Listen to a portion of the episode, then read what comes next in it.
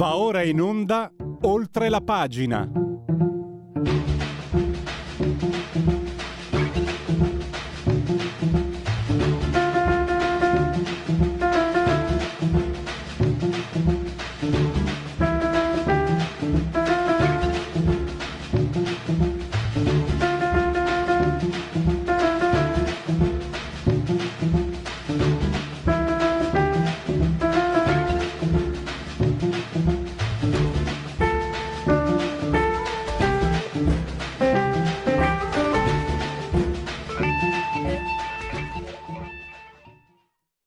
Linea va a Pierluigi Pellegrin. Buon lavoro. Grazie, grazie a Federico Borsari, saldamente sulla tolla di comando e regia tecnica. Parliamo innanzitutto, iniziamo la settimana parlando di tasse. In una bella intervista rilasciata a Lorenzo Torrisi del sussidiario.net, il professor Nicola Rossi eh, spiega, parla, fa anche un excursus un po' eh, di quelle che sono le situazioni del, del fisco, del, eh, del sistema fiscale italiano e c'è un punto dal quale possiamo partire, lo abbiamo in linea, le regole, cioè ci troviamo in, un, in una situazione anche di difficoltà, di garbuglio, perché sono state scritte regole o sbagliate o scritte male negli ultimi 25 anni. Quindi prima ancora di mettere in discussione il sistema in sé, l'agenzia delle entrate o altro, cominciamo a rivedere, a riparlare di quelle regole. Questo è l'incipit, ma c'è ancora, c'è sicuramente molto, oh, molto altro da dire. Intanto fatemi davvero ringraziare il professor Nicola Rossi che è a disposizione dei nostri ascoltatori. Molto, la ringrazio molto gentile, benvenuto professore. Grazie a voi, buongiorno. Allora, io sono partito da questo, da questo punto, no? che, che, lei anche riepiloga le regole degli ultimi 25 anni. Naturalmente ci sono molte le cose da dire e anche volevo un suo giudizio. Lei è stato anche parlamentare, eh, quindi ha avuto anche figura tecnica e politica. Eh, come, si sta, che, come, si sta, muovendo il governo? Eh, sul fronte, sul fronte fiscale, la Pax fiscale per esempio, è, rischia di essere, è uno slogan che rischia di essere eh, propaganda oppure invece è comunque in, in politica ormai da tanti anni valgono anche gli slogan, è una fotografia utile per far capire lo, l'obiettivo che si vuole raggiungere. E se questo è l'obiettivo, secondo lei come si sta muovendo questa maggioranza? Dunque, ehm, beh, la prima cosa da dire è che il, il, mio commento era legato ad una frase specifica, quella ehm, attribuibile al ministro delle infrastrutture che disse a un certo punto che una bella fetta di italiani erano ostaggio dell'Agenzia delle Entrate. E mi sembrò corretto sottolineare che in realtà l'Agenzia delle Entrate altro non fa se non applicare eh, le leggi esistenti. La vera verità è che una bella fetta di italiani sono ostaggio appunto delle leggi esistenti. Perché? Perché negli ultimi 25 anni governi, vorrei sottolineare di tutti i colori, eh, hanno adottato una lettura, per così dire, punitiva del fisco.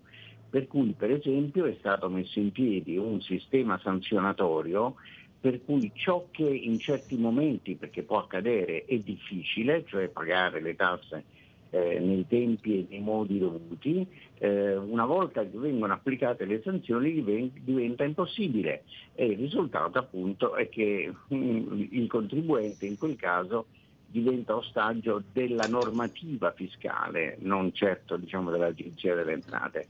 Il che significa che è di là che dobbiamo partire e da questo punto di vista secondo me è, bisogna salutare con molto favore la proposta di riforma fiscale che è attualmente all'esame del Parlamento proprio perché contiene una revisione abbastanza profonda proprio del sistema sanzionatorio, quindi è un primo passo per cercare di uscire appunto da una situazione che certamente per molti è veramente complicata. Eh, le chiedo questo, professore, non sono un economista, quindi lascio a lei la parola per indicare quali sono gli aspetti più complessi e quelli anche più fattibili, no? più, più, plausibili di successo. Però le chiedo se alla, rischio di essere un benaltrista, ma manca comunque in Italia, prima di arrivare a una conclusione, a un rapporto tra cittadino e contribuente, manca la base, cioè manca quel concetto del cittadino che stipula il contratto con lo Stato. Mi risulta in Germania il ministro delle finanze a fine d'anno fa il discorso alla nazione, ringrazia tutti i contribuenti. In Italia eh, io professore vengo dalla provincia, no? Friuli, eh, Veneto, siamo ancora al punto che se ti arriva una cartella istituzionale, le signore, quelle anziane, magari non solo, vanno in fibrillazione, aiuto, aiuto, aiuto, cosa ho fatto, cosa ho fatto, cosa ho fatto. Ci manca questo, questo tasso di civiltà. Ci sarà un giudice a Berlino, no? dicono i tedeschi, i francesi non parliamone. No, non è che, che noi in Italia siamo molto lontani e bisognerebbe cominciare, ripeto, so che è benaltrismo questo, però mi sembra che se continuiamo a essere, ad avere questo rapporto, lo Stato Moloch che fa quello che vuole e il cittadino che cerca di fare il furbacchiotto per, eh, come dire, limitare i danni, mi sembra che facciamo fatica a trovare un punto di incontro. Non c'entra molto col discorso per cui l'ho invitata, perché lei appunto ci spiega le cose tecniche. Ci tenevo però ad avere una, una, un'opinione da una figura come la sua. No, veda, c'entra invece secondo me molto, perché eh, quella lettura, per così dire, punitiva del fisco degli ultimi 25 anni nasce un po' anche dalla, come posso dire, diciamo, dal fatto che per questi, in questi 25 anni si è data una lettura, una lettura morale delle tasse. Eh, le tasse sono semplicemente il corrispettivo per dei servizi che noi riceviamo eh, e che non potrebbero, spesso e volentieri, non potrebbero essere resi altro se non dallo Stato. E quindi diciamo, è un rapporto di scambio come ne abbiamo di, di, di tutti i tipi tutti i giorni. E così dovrebbe essere letto, eh, che significa per esempio che eh, così come quando andiamo dal panettiere e compriamo il pane non possiamo uscire senza aver pagato, così dovremmo diciamo, anche atteggiarci nei confronti dei servizi che lo Stato ci rende. Ma eh, negli ultimi 25 anni si è voluto caricare di un significato morale tutto questo, addirittura diciamo, parlando di qualcuno si ricorderà diciamo, dicendo che le tasse sono bellissime o cose di questo genere, non sono né belle né brutte, sono appunto il, la contropartita dei servizi che riceviamo. Il che è importante perché dobbiamo capire che per esempio spesso e volentieri non riceviamo i servizi che dovremmo ricevere per quantità e qualità. Io invito qualcuno diciamo, a recarsi in alcune aree del paese e a, capire, e a osservare diciamo, eh, che per esempio si, eh, si può eh, vivere o morire a seconda se si è vicini a questo o a quell'ospedale. Eh, che si può avere una vita diversa a seconda se si va in questa o quella sezione addirittura della stessa scuola. Quindi eh, da questo punto di vista veramente diciamo, credo che abbiamo parecchie cose di cui lamentarci rispetto ai servizi che ci vengono resi.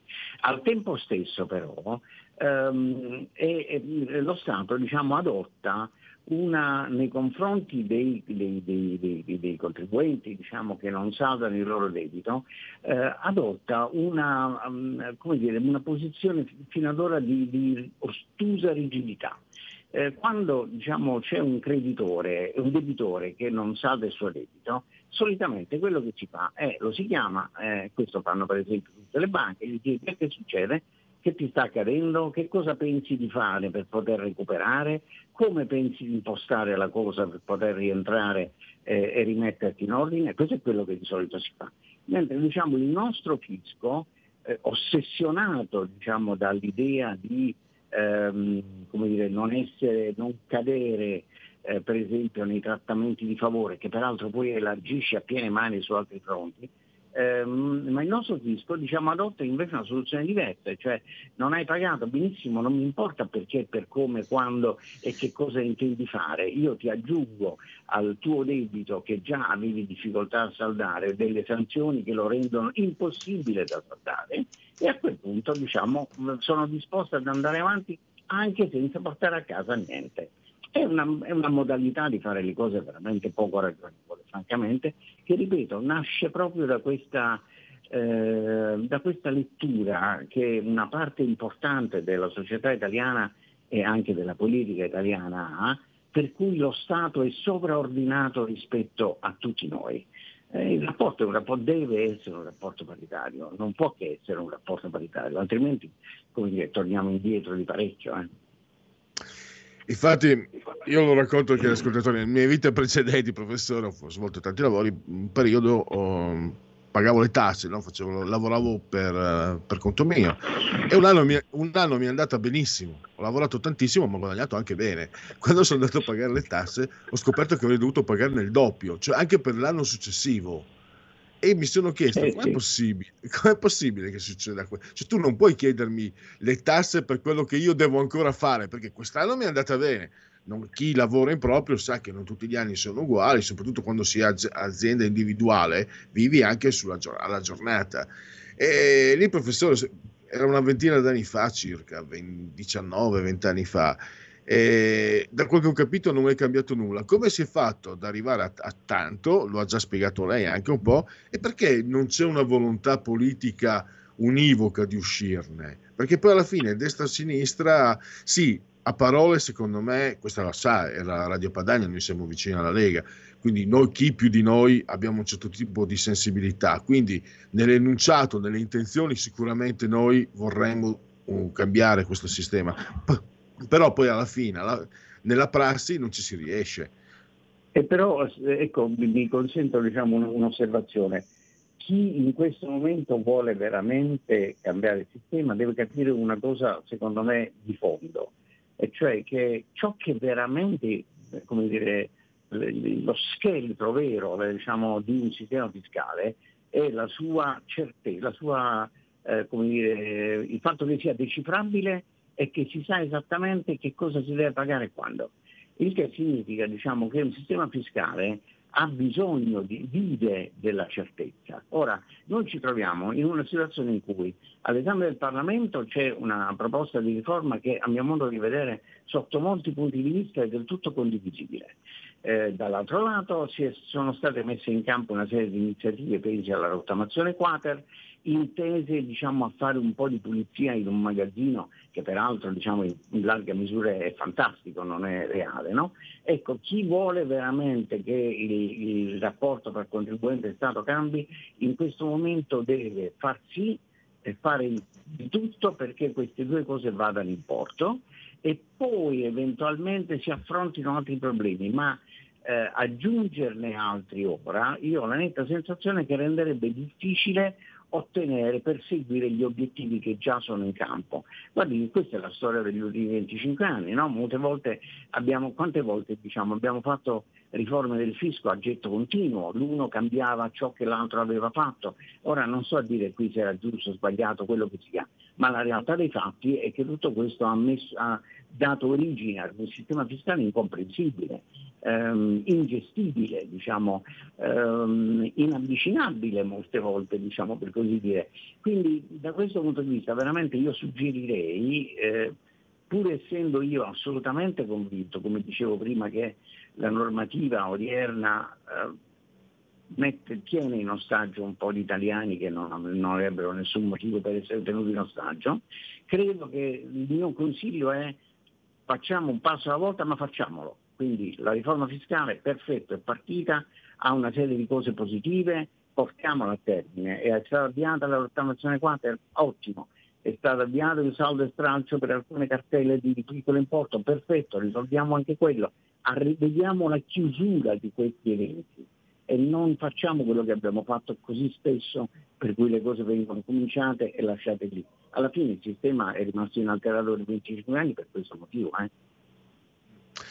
E un altro punto, oggi è il momento dei, dei, dei sono i miei momenti autobiografici, torno indietro quest'altro 24 anni, ero un giovane, magazziniere autoricambi Renault e seguivo dei corsi della regie.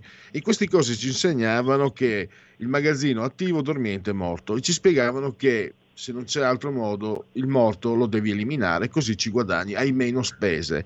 Quindi quando si parla di rottamazione delle, cartier- delle cartelle ines- inesigibili, nonostante l'economia non sia mia materia, dico, mi sembra, mi sembra la cosa più saggia. Cioè, mi hanno spiegato, quelli che sanno, erano corsi seri, professore, anche se, se erano francesi, eh, mi spiegavano che bisognava agire in questo modo. Penso che quello che valeva 24 anni fa valga oggi. Però, però però nella, prassi, nella, nella quotidiano è anche facile per chi sta all'opposizione dire volete favorire gli evasori, vergognatevi.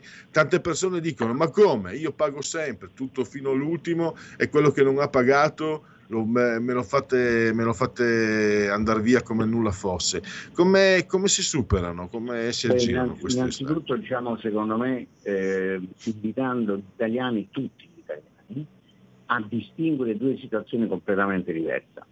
Cioè, c'è una situazione in cui appunto non, eh, l'obbligo fiscale viene mancato, nel senso che non viene nemmeno dichiarato il reddito che produce quell'obbligo fiscale. E qui siamo di fronte ad una situazione diciamo, eh, patologica eh, rispetto alla quale non ci sono scuse.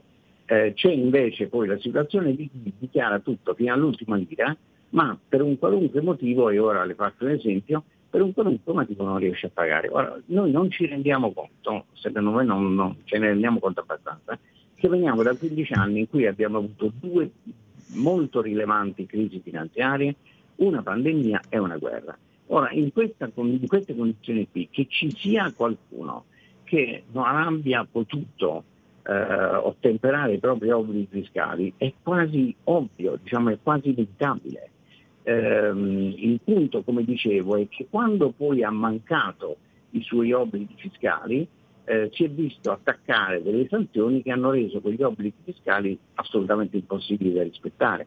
Aggiungo anche che non è vero, come tutti pensiamo spesso e volentieri, che le tasse sono legate a, al profitto uh, o all'utile, per cui alla fine della storia se uno per esempio non ha fatto utili non paga tasse. No, Pensiamo, domandiamoci per esempio che cosa accade alle persone che durante la crisi finanziaria hanno voluto a tutti i costi tenere giustamente aperta la loro attività e hanno per esempio continuato a, a, a, a vedersi a, debitare i contributi eh, relativamente ai, ai, loro lavoratori. Eh. In quel caso non c'era utile, ma qualche cosa bisognava pagare lo stesso eh, non ci si rende conto che queste situazioni sono situazioni che nascono e poi vengono ingigantite dal sistema sanzionatorio, per cui guardi non sono pochi i casi di eh, imprese, diciamo per esempio, che riescono a pagare il pregresso ma non riescono a pagare il corrente, per cui si riforma continuamente un debito fiscale che non ha mai fine. E da questo punto di vista, ripeto, diciamo, il tema esiste ma io penso che sia sbagliato sommare un argomento all'altro nel momento in cui in realtà un percorso è stato tracciato.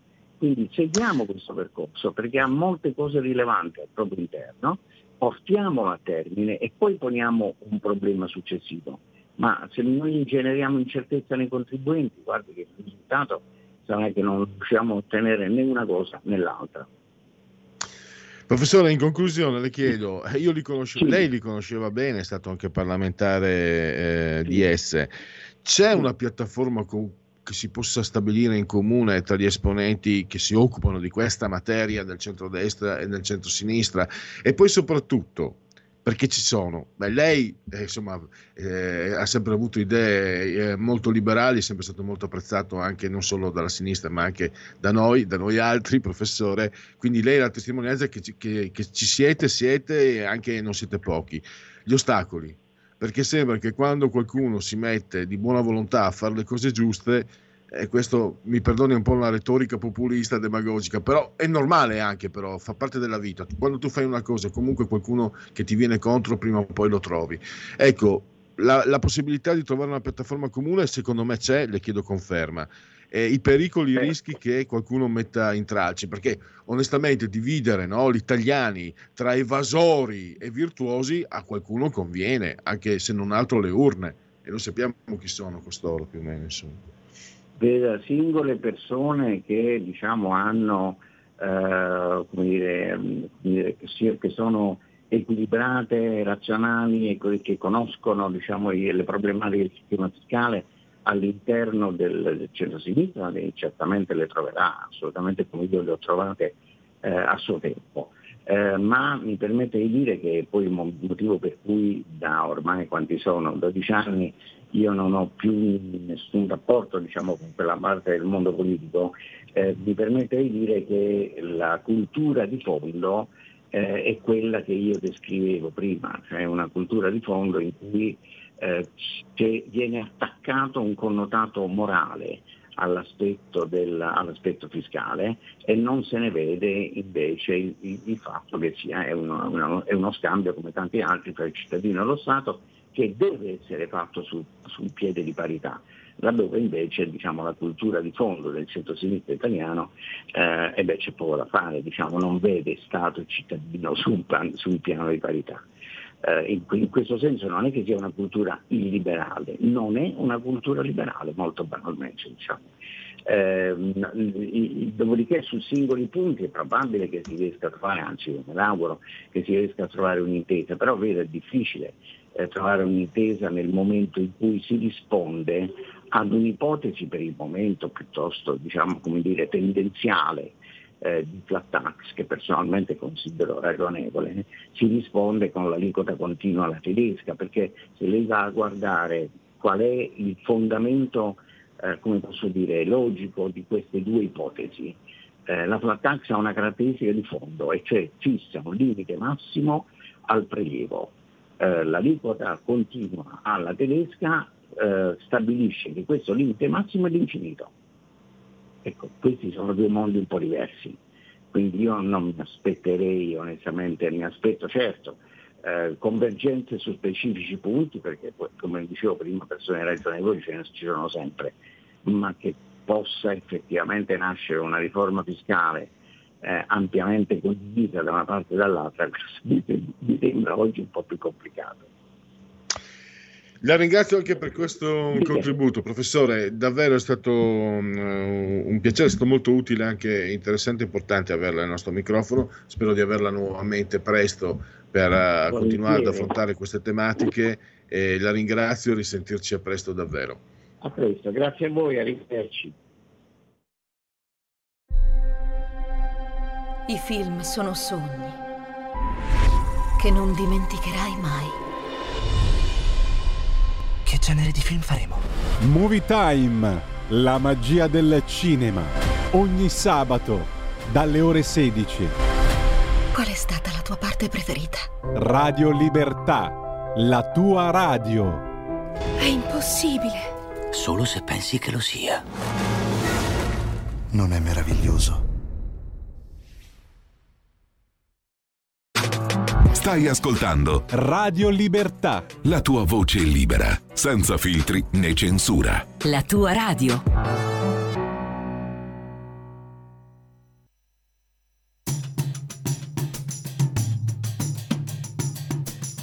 Tutti non ce la prendiamo con la storia, ma io dico che la colpa è nostra. È evidente che la gente è poco seria quando parla di sinistra o destra. Ma cos'è la destra? Cos'è la sinistra? Ma cos'è la destra? Cos'è la sinistra? Fare il bagno nella vasca è di destra, fare la doccia invece di sinistra. Un pacchetto di Malboro è di destra, di contrabbando è di sinistra. Ma cos'è la destra? Cos'è la sinistra? Una bella minestrina è di destra, il minestrone è sempre di sinistra tutti i film che fanno oggi sono di destra, se annoiano sono di sinistra. Ma cos'è la destra? Cos'è la sinistra? Le scarpette da ginnastica o da tennis hanno ancora un gusto un po' di destra, ma portarle tutte sporche, un po' slacciate e da scemi più che di sinistra. Ma cos'è la destra? Cos'è la sinistra? I blues che sono un segno di sinistra, con la giacca vanno verso destra. Concerto nello stadio è di sinistra, i prezzi sono un po' di destra. Ma cos'è la destra? Cos'è la sinistra? Il collanso quasi sempre di sinistra, il regicazzo è più che mai di destra. La pisciata in compagnia è di sinistra, il cesso è sempre in fondo a destra. Ma cos'è la destra? Cos'è la sinistra? La piscina bella azzurra e trasparente, evidente che sia un po' di destra. Mentre i fiumi, tutti i laghi e anche il mare sono di merda più che di sinistra. Ma cos'è la destra? Cos'è la sinistra? L'ideologia, l'ideologia malgrado tutto credo ancora che ci sia. È la passione, l'ossessione della tua diversità al momento dove è andata non si sa, dove non si sa, dove non si sa. Mm, Io direi che culatello è di destra, la mortadella è di sinistra. Se la cioccolata svizzera è di destra, la Nutella ancora di sinistra. Mm, ma cos'è la destra? Cos'è la sinistra? Pensiero liberale è di destra, ora è buono anche per la sinistra. Non si sa se la fortuna sia di destra, la sfiga è sempre di sinistra. Wow, wow. Ma cos'è la destra? Cos'è la sinistra? Il saluto vigoroso a pugno chiuso è un antico gesto di sinistra. Quello un po' degli anni venti, un po' romano e da stronzi oltre che di destra. Ma cos'è la destra? Cos'è la sinistra? L'ideologia, l'ideologia, malgrado tutto credo ancora che ci sia, è il continuare ad affermare un pensiero, il suo perché, con la scusa di un contrasto che non c'è. Se c'è chissà dove, se c'è chissà dove. Tutto il vecchio moralismo è di sinistra, la mancanza di morale a destra. Anche il Papa ultimamente è un po' a sinistra, e il demonio che era andato a destra. Ma cos'è la destra? Cos'è la sinistra? La risposta delle masse è di sinistra, con un lieve cedimento a destra. Sono sicuro che il bastardo è di sinistra, il figlio di puttane a destra. Wow, wow, ma cos'è la destra? Cos'è la sinistra? Una donna emancipata è di sinistra, riservata è già un po' più di destra. Ma figone resta sempre un'attrazione che va bene per sinistra a destra. Ma cos'è la destra? Cos'è la sinistra? Tutti noi ce la prendiamo con la storia. E dopo Gaber ridiamo la linea a Pierluigi Pellegrin. Eccoci, Radio Libertà, oltre la pagina, quando si parla di affinità elettive. Lo sapete, in questi giorni sto conducendo da remoto, da Skype, perché afflitto e claudicante alle prese con la mia quotidiana battaglia con la sofferenza, immerso nella mia personalissima cognizione del dolore. Caro Emilio Gada, mi perdoni. Sono qui indefesso per voi, per gli ascoltatori, per la radio, sono un eroe e eh, quindi non gestisco la parte musicale, l'offerta. E volevo dire, chiedere a Federico, dottor Borsari, assiso saldamente sulla torre di comando di regia tecnica, visto che ogni lunedì iniziamo con eh, Giorgio Gaber, volevo indicargli eh, la destra e la sinistra, ma ho detto no, lascia la libertà, cioè se eh, eh, è il regista che ha tutto il margine, tanto più che io non sono nemmeno lì, e lui ha scelto senza che glielo dicessi, ha scelto quella canzone. Andiamo, lasciamo, abbandoniamo le mie chiacchiere, andiamo a parlare. Attenzione, eh, attenzione, fate, state attenti a quello che dite in giro mh, sul clima, perché c'è chi vuole il reato di negazionismo climatico. Insomma, vediamo follie davvero sempre più eh, si, si, rincorrono l'una con l'altra a, a, chi la fa più grossa, a chi, a chi sembra più assurdo, a quale sembra più assurdo tra queste proposte che portano avanti i fanatici del clima. Segue attentamente, con attenzione, anche sulle pagine di, del giornale, il uh, presidente della Fondazione Tattarella, nonché componente del Comitato Scientifico per il Futuro dell'Europa, eh, Francesco Giubilei, che abbiamo in linea e che ringrazio naturalmente perché è sempre disponibile nei confronti degli ascoltatori di questa emittente. Benvenuto, dottor Giubilei. Grazie, grazie per l'invito.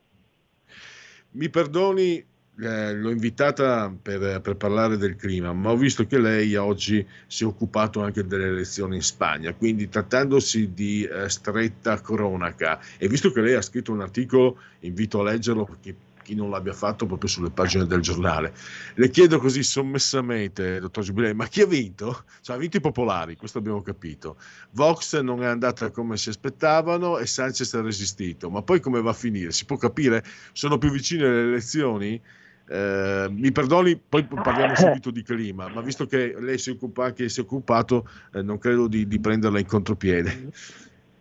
No, assolutamente. Eh, ma guardi, ho appena finito di parlare con ehm, Elio Gallego Garcia, che è il direttore del CEFAS, che è l'Istituto di Studi Politici dell'Università SEU San Paolo di eh, Madrid, che è sostanzialmente la principale università cattolica eh, di Madrid. Ci stavamo confrontando proprio sull'esito eh, elettorale e ehm, non mi ha nascosto, essendo tecnico se vogliamo, eh, però con un'impostazione vicino al centro-destra, non mi ha nascosto che c'è abbastanza abbastanza ehm, disillusione e eh, abbastanza spaesamento eh, negli ambienti del centrodestra rispetto al risultato delle elezioni spagnole, perché non giriamoci intorno, eh, più o meno tutti si aspettavano una vittoria dell'alleanza Partito Popolare e, e Vox e quindi la formazione di, eh, di, un nuovo governo, cosa che eh, lui come altri analisti, ma più in generale i dati,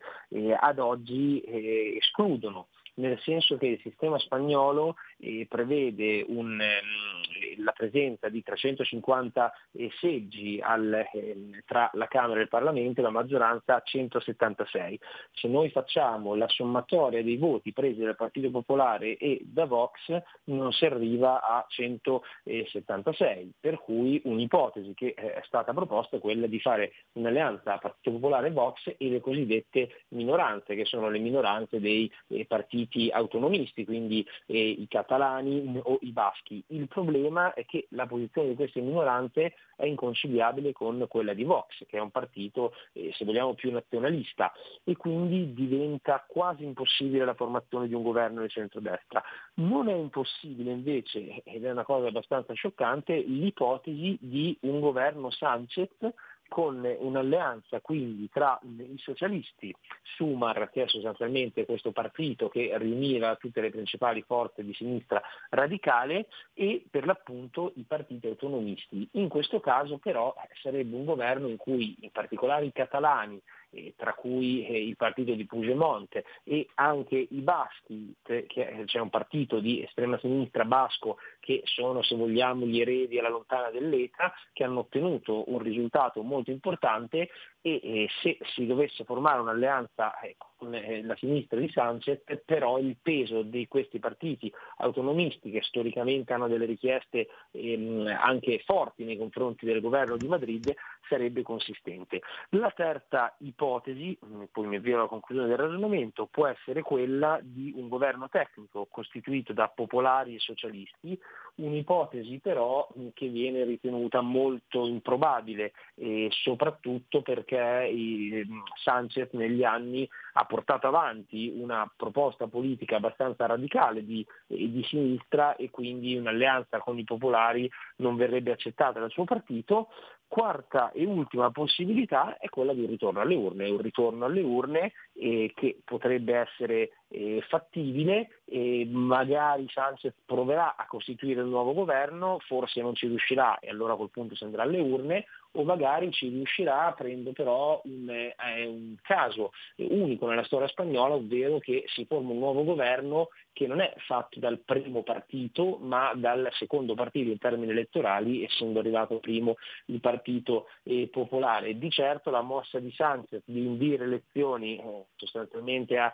a, fine luglio, eh, in cui gran parte degli elettori e i dati di Madrid lo testimoniano, eh, o sono in vacanza o comunque non nelle loro città, eh, ha sortito, ha, sortito, un effetto e si apre uno scenario molto incerto per la Spagna che avrà anche poi ricadute sulle elezioni europee del 2024 in ambito spagnolo.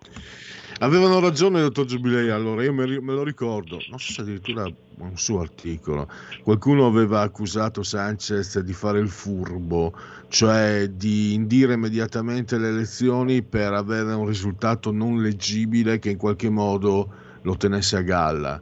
Ha fatto il furbo e gli è andata bene, possiamo dirlo. Eh, io sono di parte, lo sanno, noi siamo Radio Libertà. No, ehm, eh, va detto che eh, anche tanti commentatori spagnoli, eh, conservatori, comunque di centrodestra, con cui peraltro stiamo anche confrontando, eh, nessuno si aspettava che, ehm, che, uno che non ci fosse nome formare il governo, ma nessuno si aspettava un risultato eh, comunque buono dei, eh, dei socialisti, anche perché eh, la sinistra spagnola, Sanchez, in questi anni ha portato avanti una politica molto radicale eh, su, tanti, su, tanti, temi, per cui Sanchez ha fatto una scommessa che in parte è stata per lui ehm, vincente, ehm, mi ha fatto in questa intervista dovrebbe penso uscire domani appunto sul giornale, ehm, Gallego Garcia mm, mi ha fatto due, due esempi che sono perfetti, dicendo che per il Partito Popolare è una vittoria amara, mentre per i socialisti è una sconfitta dolce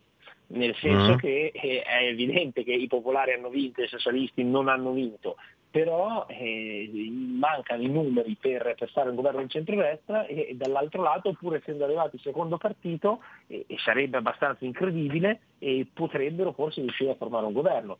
Poi che governo sarà, sinceramente diventa, diventa difficile perché eh, sarà un governo eh, molto molto sbilanciato a sinistra, con un peso consistente nelle autonomie, però se anche si dovesse andare e ritornare a votare, si riaprirebbe uno scenario molto incerto perché eh, a questo punto Sanchez ha un po' anche depotenziato il Partito Popolare, il Partito Popolare e la figura mm, del suo leader, e tant'è che è vero che Feio può dire che è arrivato primo ed è vero che ha aumentato di molto i seggi rispetto alle, eh, alle volte precedenti e quindi questo lo rafforza, ma dall'altro lato eh, c'è chi all'interno del Partito Popolare dice però eh, questa non è stata una vittoria se non riusciamo ad andare al governo. E quindi si apre eh, una fetta consistente di sostenitori della Iuso che per intenderci è il governatore della provincia eh, autonoma di, della comunità di, di Madrid,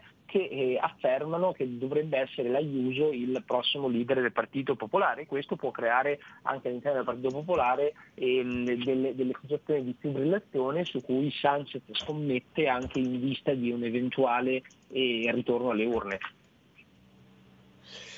Che insegnamento può trarne? Ultima domanda sull'argomento. Che insegnamento può trarne il centrodestra di governo in Italia?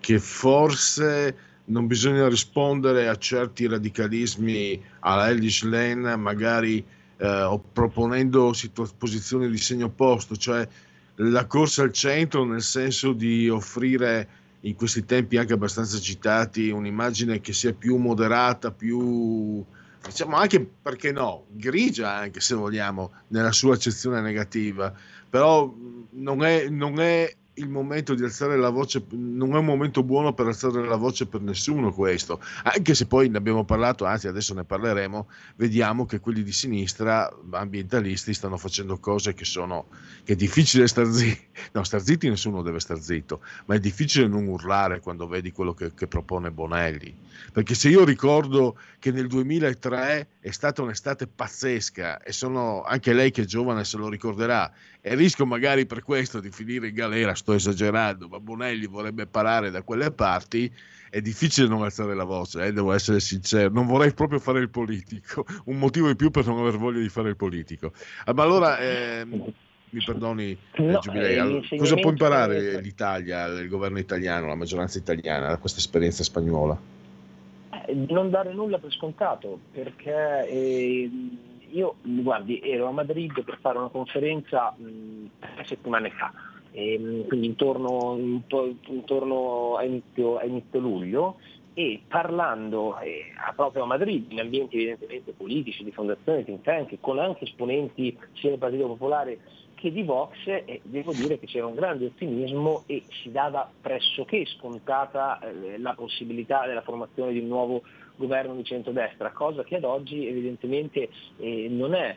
E quindi anche in Italia dobbiamo stare attenti a non dare per scontato che questa onda eh, di centrodestra eh, duri in eterno eh, perché soprattutto che cosa è accaduto in Spagna? In Spagna è accaduto che sostanzialmente la sinistra è andata tutta unita, cosa che in Italia non è eh, avvenuta. E ora io dubito che la sinistra italiana continui per tanti anni a stare in una situazione disastrata come come ad oggi, ovvero una situazione di divisione senza una linea ben chiara. Io credo che a un certo momento, non so dirle se tra sei mesi prima delle europee tra due anni, tra tre anni, non saprei darle una scadenza temporale, però penso, anche conoscendo l'apparato e la struttura della sinistra italiana, che si riorganizzeranno e soprattutto, eh, come è la legge elettorale italiana, una riorganizzazione della sinistra in un ipotetico futuro scenario elettorale se eh, si presentassero uniti il partito, ehm, il partito, Democratico insieme ai 5 Stelle o il Partito Democratico insieme al Terzo Polo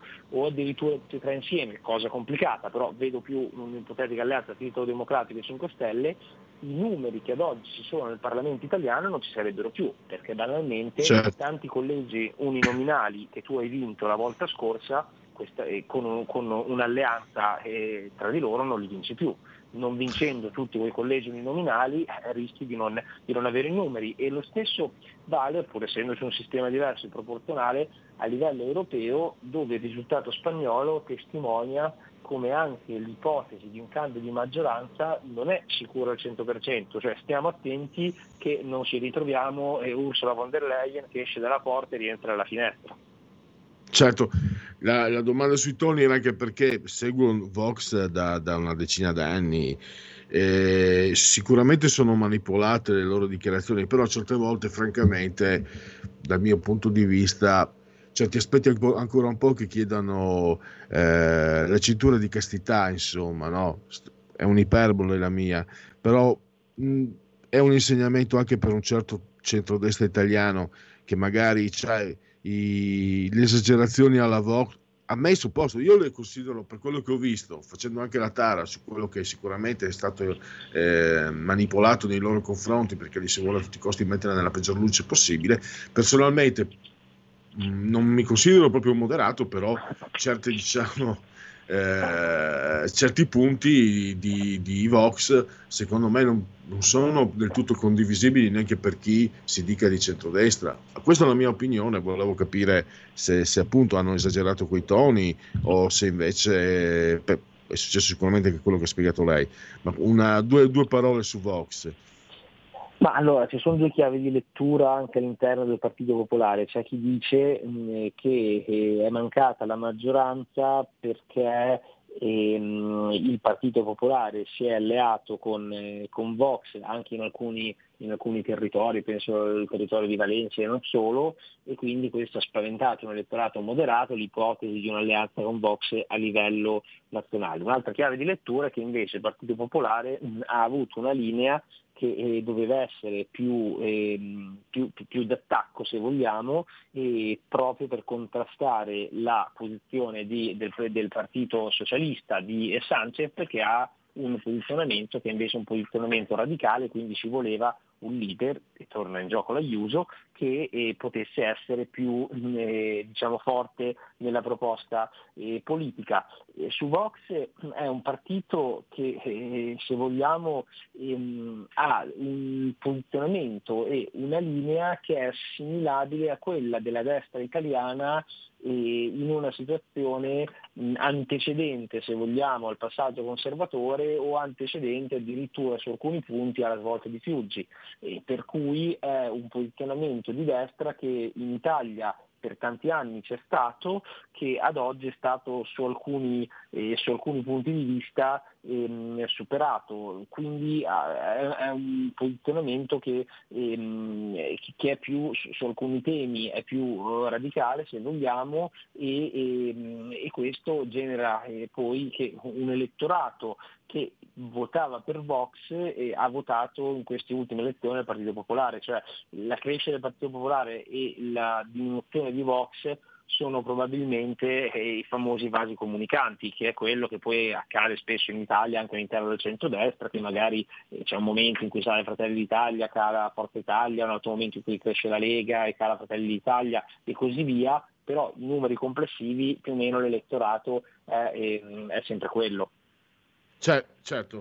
E adesso chiudiamo, eh, era troppo interessante questo capitolo, ma è altrettanto interessante quello ambientale. Tra l'altro, eh, se frequentate Facebook sul profilo del eh, dottor Giubilei, trovate anche c'è un, una bellissima immagine che riepiloga i dati delle, delle temperature Per cui scopriamo, ma lo sapevamo, eh, lo sapevamo, solo che fanno di tutto per non ricordarcelo, che nel, non so, ecco qua, nel 46 a Foggia c'erano 45 gradi, nel 1962 a Catania 46, qui ormai stiamo uh, ingurgitando, anche perché tutti i media, io vedo anche i media di centrodestra, cioè Mediaset di Berlusconi, segue il filone catastrofista.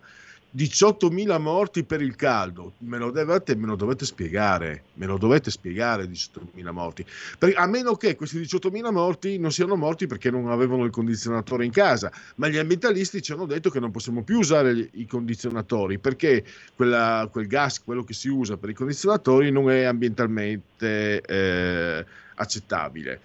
Tanto per dire. Oppure queste temperature, ogni giorno il giorno più caldo del mese, ogni mese il, caldo, il mese più caldo dell'anno, ogni anno l'anno più caldo del secolo. Eh, queste, e si arriva addirittura poi a questa follia, quella di chiedere eh, la, la, una legge che metta fuori legge, che, che stabilisca il reato, cioè di... Eh, non riesco neanche a dirlo negazionismo ehm, climatico. negazionismo climatico, cioè, siamo arrivati a quello. Eh, dottor Giubilei, mm, siamo, siamo, agli estremi, Usco e Tandem potranno abusare della nostra pazienza o stanno grattando il fondo della, della follia, dell'ecofollia? Eh, tutti gli effetti un'ecofollia, un reato di opinione, il liberale liberticida, peraltro proposto da chi eh, negli stessi giorni eh, si scagliava, anche giustamente, eh, con la condanna nei confronti di Patrick Zaki in Egitto a tre anni di carcere, poi commutata come ben sappiamo nella grazia, però eh, mentre si scriveva con, con, la mano destra che eh, è uno scandalo la condanna di Zaki a tre anni di carcere per aver scritto degli articoli per le sue opinioni, con la mano sinistra si scriveva proponiamo il reato di negazionismo climatico, che è assolutamente la stessa cosa, cioè un reato di opinione, per cui se tu dici che in Egitto eh, è sbagliato che venga punito un reato di opinione e poi propone la stessa cosa in Italia, cioè mi sembra una schizofrenia anche proprio dal punto di vista di, eh, di, di, di posizionamento e, e, di visione della politica. Il principio è che i reati di opinione non possono, non devono essere eh,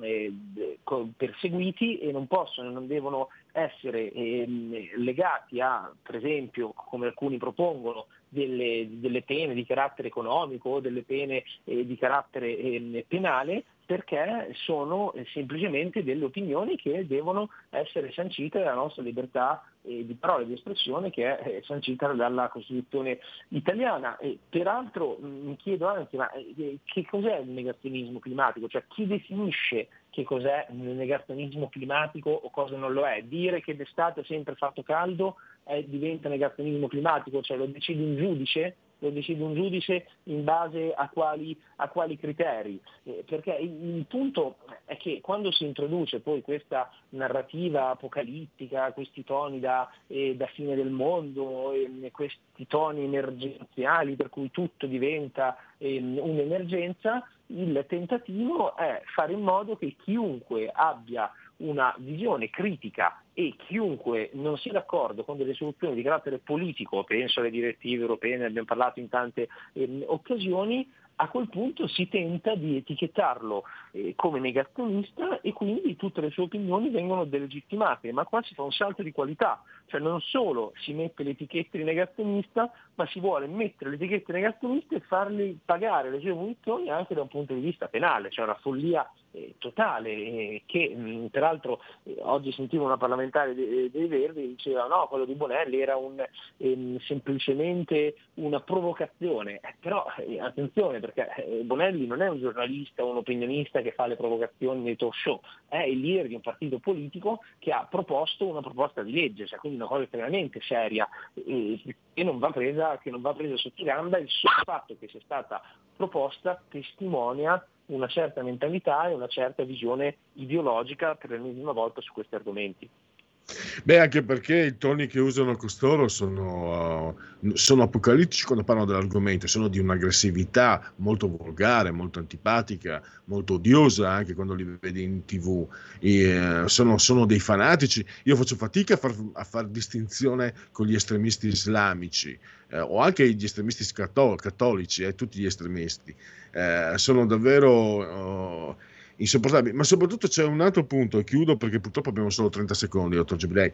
Lei ha detto l'opinione, però anche i cartelli, quello che ha fatto, le immagini che ha pubblicato lei, eccetera, ci sono anche i numeri e loro non li accettano, dicono no, eh, ma quello è un'altra storia. Come un'altra storia? Ti faccio vedere che 50, 60, 70 anni fa ci sono stati momenti analoghi. Ti, ti porto l'opinione di fior di scienziati che hanno la laurea, l'hanno presa, esercitano, non puoi mettere in discussione, puoi discutere le loro tesi, però se tu discuti le loro tesi, anche questo no, è bella, perché loro discutono le tesi degli scienziati che confutano il, um, il, l'ambientalismo catastrofico e noi, mi permetto, dottor Giubilei, di usare la prima persona plurale, perché noi dobbiamo accettare supinamente l'opinione dei loro dei loro scienziati.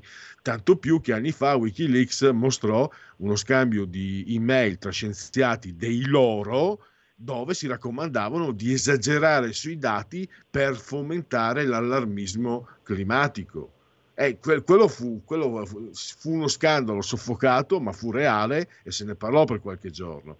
Anche questo è bella, no? Perché i, i tuoi scienziati me li devo bere come se fossero il Vangelo, mentre i miei, sempre tra virgolette, tu puoi permetterti di dire che non valgono nulla. No, no, ma ci sono anche da un punto di vista di utilizzo dei dati e dichiarazioni della scienza, ci sono evidentemente delle eh, discrasie per cui eh, sono, se gli scienziati dicono eh, quello che eh, ci si vuole sentir dire, allora vanno bene gli scienziati. Se altri scienziati hanno delle opinioni diverse e dicono e smentiscono una certa, una certa narrazione, in quel caso gli scienziati non vanno più bene. Quindi c'è un utilizzo evidentemente strumentale della scienza e delle dichiarazioni eh, degli scienziati. Va bene, allora abbiamo concluso. Io ringrazio ancora Francesco Giubilei. L'avete sentito, domani potete leggere aggiornamenti anche dalla penisola iberica su questo voto che, che farà parlare, anche perché poi vedremo gli sviluppi che ci saranno. Potremmo, potrebbe esserci addirittura, anche se un po' più, vista la data, un po' più improbabile, un nuovo ricorso alle urne. Staremo a vedere, seguiremo anche quello. Eh, sulle pagine del giornale, grazie al dottor Giubilei. Grazie ancora, risentirci. Grazie, grazie a voi.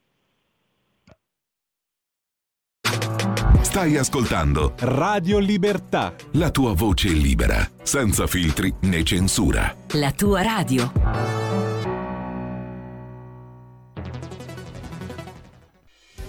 Quotidiano di Sicilia, il quotidiano d'Italia, l'informazione che ribalta i luoghi comuni, una vera visione dei fatti, l'Italia vista da sud. Ogni siciliano che vive in Italia e nel mondo è una risorsa, è protagonista della crescita della nostra nazione dai forza alla crescita della nostra isola, abbonandoti al QDS digitale più archivio a soli 99 euro annui. Quotidiano di Sicilia, il quotidiano d'Italia, una scelta di valore.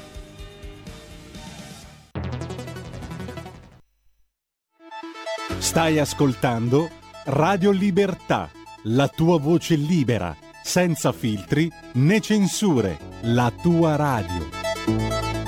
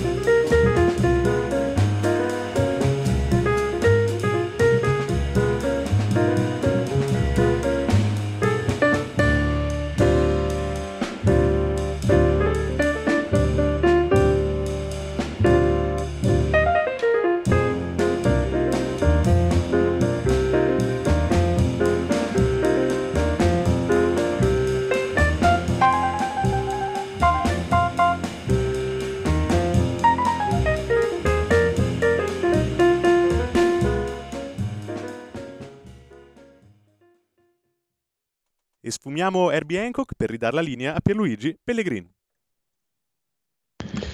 Ottimo trattamento, grazie a Federico Torborsari, saldamente sotto di comando di regia tecnica. Ecco, noi abbiamo in collegamento via Skype eh, Alessandro Curioni, esperto di cybersicurezza, lo ringrazio gli do il benvenuto naturalmente. Grazie a voi e a tutti i radioascoltatori.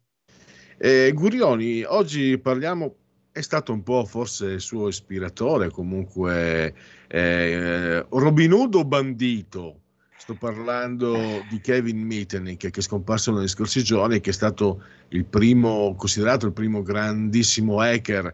Ha cominciato in giovane età, sono andato a vedere un po' no, la biografia. A 16, a 16 anni rubava libri eh, di informatica, quindi vuol dire che era già malato. Tra virgolette, lo sto dicendo, è un, è un sorriso di, di, di, di, ammirazione nei confronti anche di chi non c'è più, ma per eh, cercare di introdurre la figura, eh, una figura unica per molti aspetti, da quello che, per le capacità, per anche questo essersi votato completamente alla, all'analisi degli studi informatici e dei, dei sistemi informatici. A lei la parola. Allora, assolutamente. Kevin Mitnick è stato una leggenda nel settore ed è stato un, un personaggio che ha diviso molto.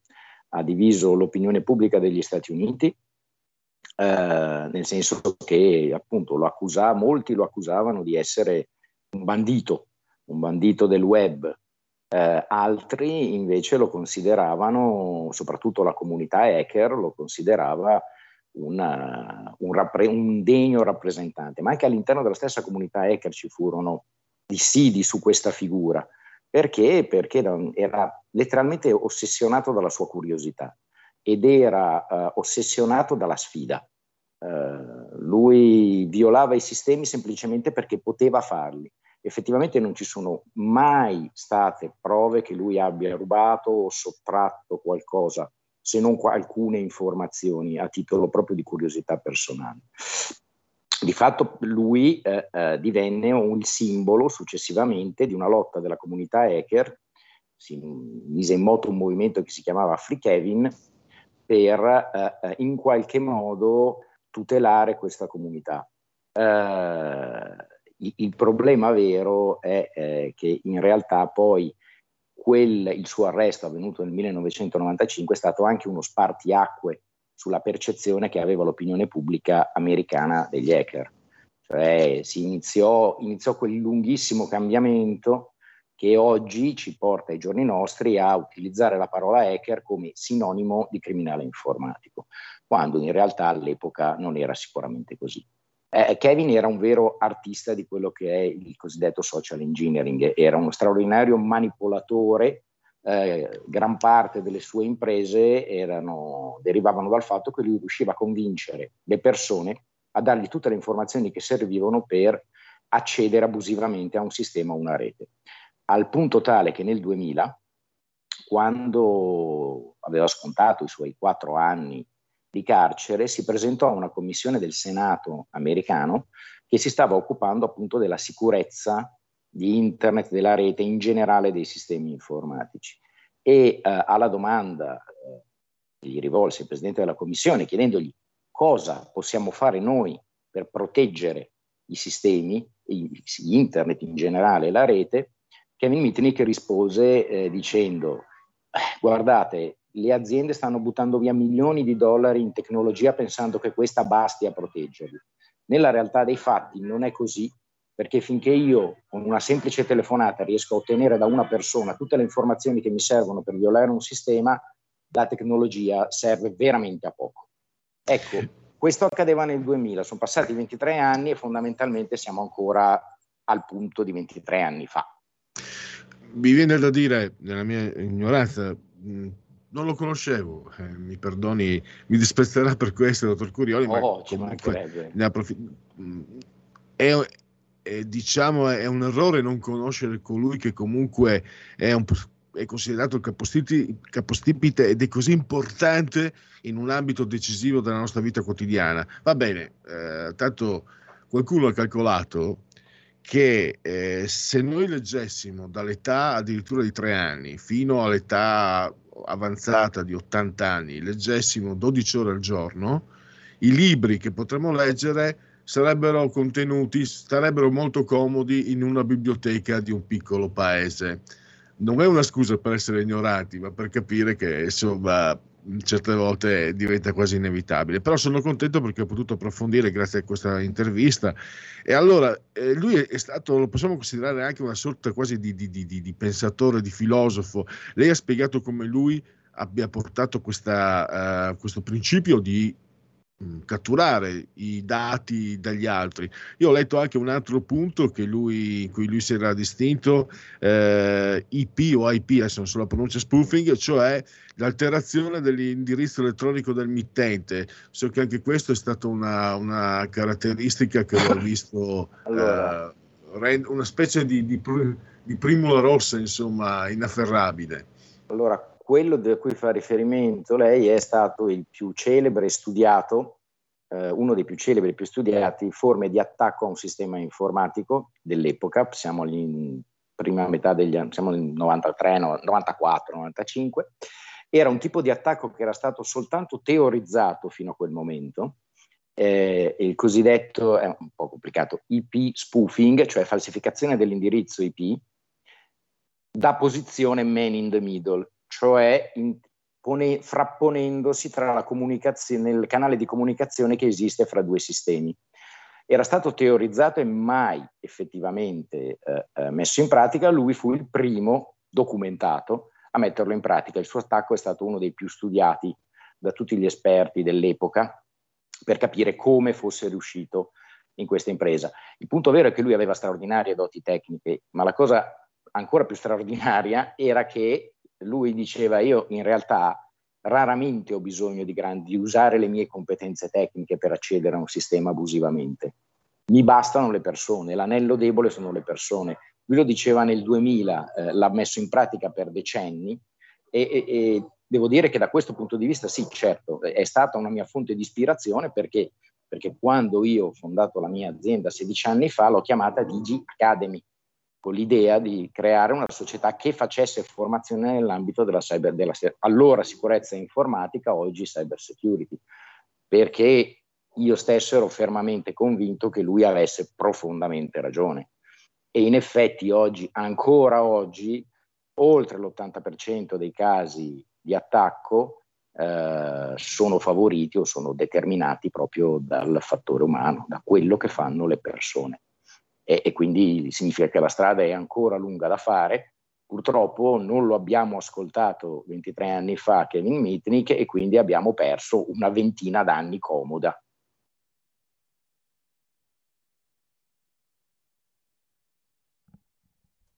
Eh, Pier, non, non ti sentiamo.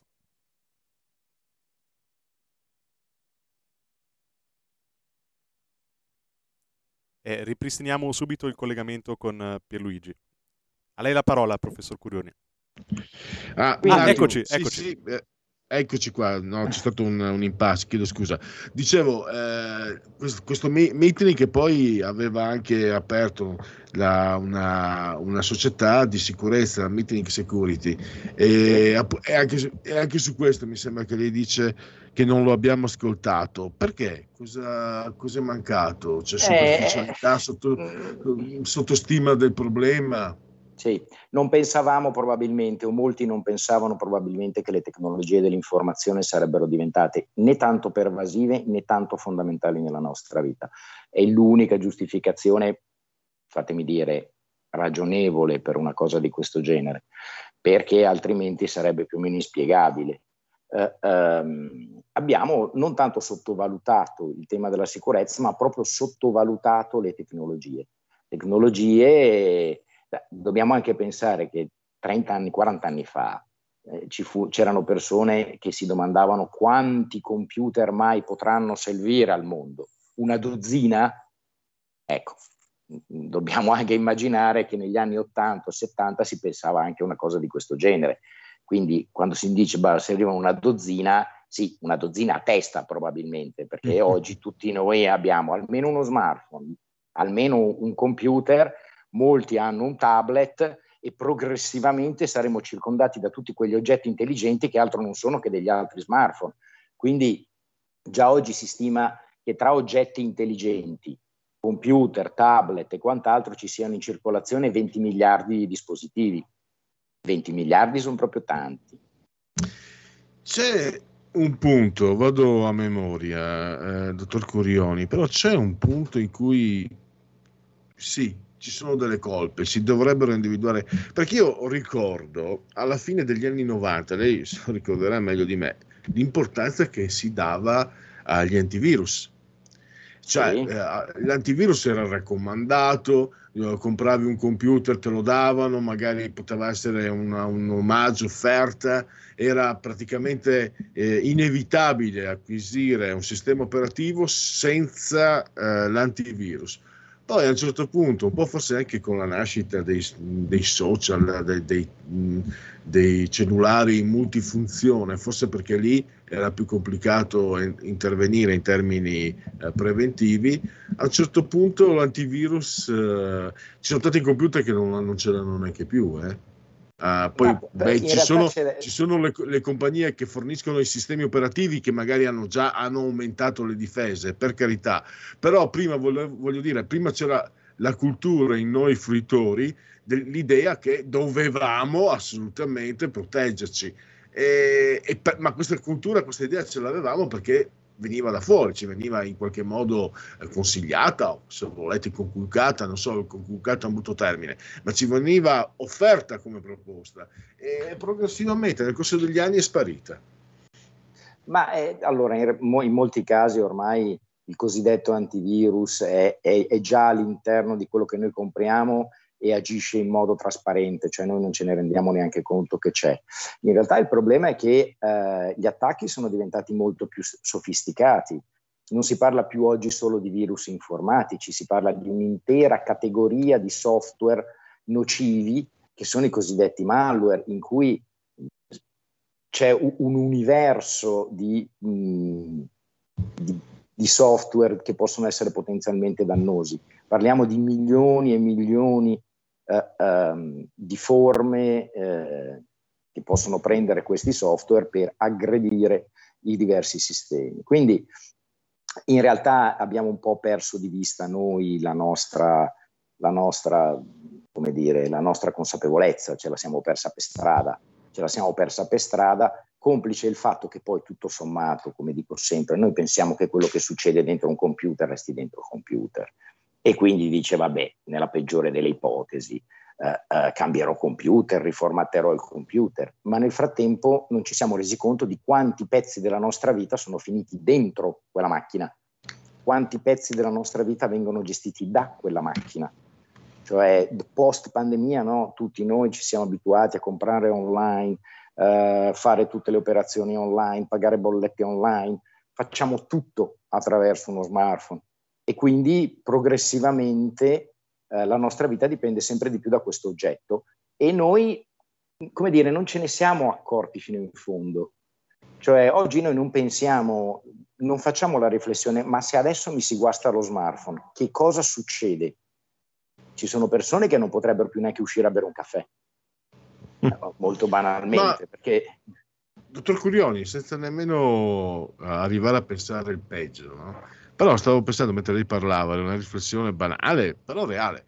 Cioè, se qualcuno, io non, non sono uno che ha attività particolari da nascondere, però se qualcuno visitasse, tra l'altro per fortuna ho cancellato tutto inavvertitamente, ho cancellato tutti i dati, se qualcuno venisse a curiosare il mio WhatsApp, ci sono miei pensieri personali, intimi, che non sono pensieri nocivi, ma sono pensieri riservati a persone con le quali hai confidenza. Cioè, a te questa cosa che mi conosci la, so, la posso dire perché so che tu la prendi nel verso giusto, ma se, se venisse resa pubblica sarebbe scandalosa. Ripeto, io sono una persona comune, normale, non, non, eh, non, non reputo no, che ci sia niente, però sarebbe come se qualcuno venisse a curiosare in confessionale per chi, per chi usa confessarsi dal prete o dal, dal, dallo psicologo di riferimento per chi va in terapia.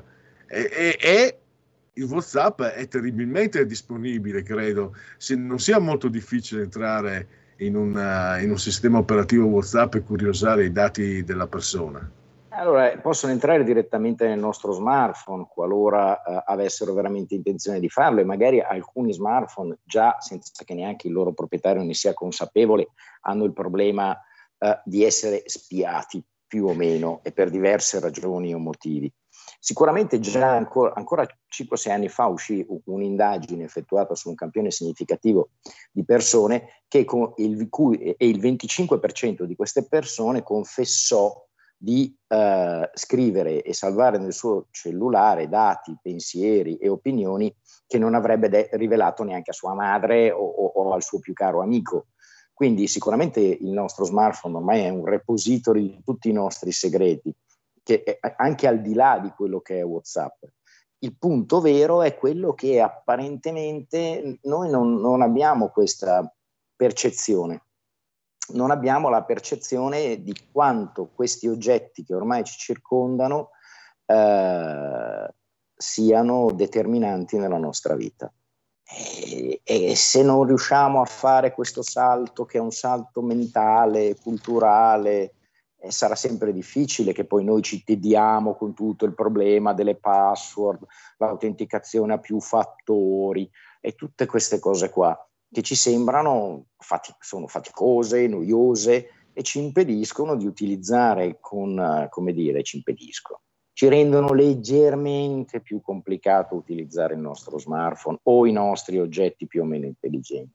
Quindi da questo punto di vista purtroppo eh, eh, la grande fatica è quella ed è probabilmente quella la ragione per cui abbiamo fatto passare tutti questi vent'anni senza effettivamente fare dei passi avanti importanti dal punto di vista della sicurezza, che dipende, lo ribadisco, 8 volte su 10 dalle persone e non dalle macchine. Con questo abbiamo concluso. Comunque, per fortuna ci sono ancora le penne, e i diari, le agende dove, dove, scrivere. Perché magari se scrivi una fesseria, la rileggi dopo un anno, te ne rendi conto. Se la scrivi su WhatsApp, potrebbe essere che venga anche che non venga divulgata, potrebbe essere comunque tardi perché ti è scappata e non hai potuto rifletterci. Eh, Alessandro Curioni, la ringrazio davvero grazie e a, a risentirci presto. A presto, grazie. Segui la Lega è una trasmissione realizzata in convenzione con La Lega per Salvini Premier.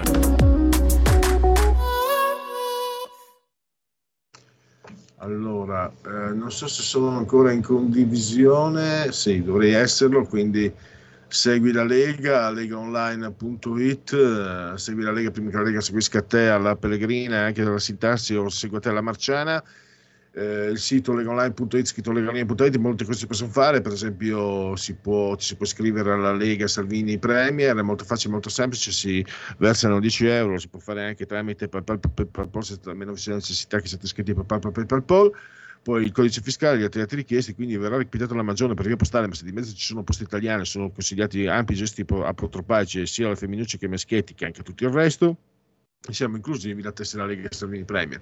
Qui viene anche ricordato il 17 settembre Pontile, viene ricordato la firma per, affinché il, uh, l'utero in affitto diventi uh, reato universale. Il gesto di autodeterminazione civica, il D43, il 2 per 1000 nella tua dichiarazione dei redditi, scelta libera che non ti costa nulla, D di Domodossola. 4 il brutto voto, i cavalieri dell'Apocalisse, le stagioni, gli eroi della Marvel, chi ne ha più ne metta, 3 sempre comunque il numero perfetto, le apparizioni eh, radio televisive degli esponenti politici della Lega, andiamo un po' a scoprirli insieme. L'europarlamentare Marco Campomenosi alle 18.55 su eh, TG4, quindi rete 4, poi abbiamo... Eh, allora, questa sera sempre il presidente dei parlamentari leghisti a Montecitorio Riccardo Molinari, sempre Rete 4, controcorrente, Unplane, Unplane di leghisti a Rete 4, zona bianca alle 23.50 con la deputata Laura Ravetto, zona bianca 23.50 Rete 4.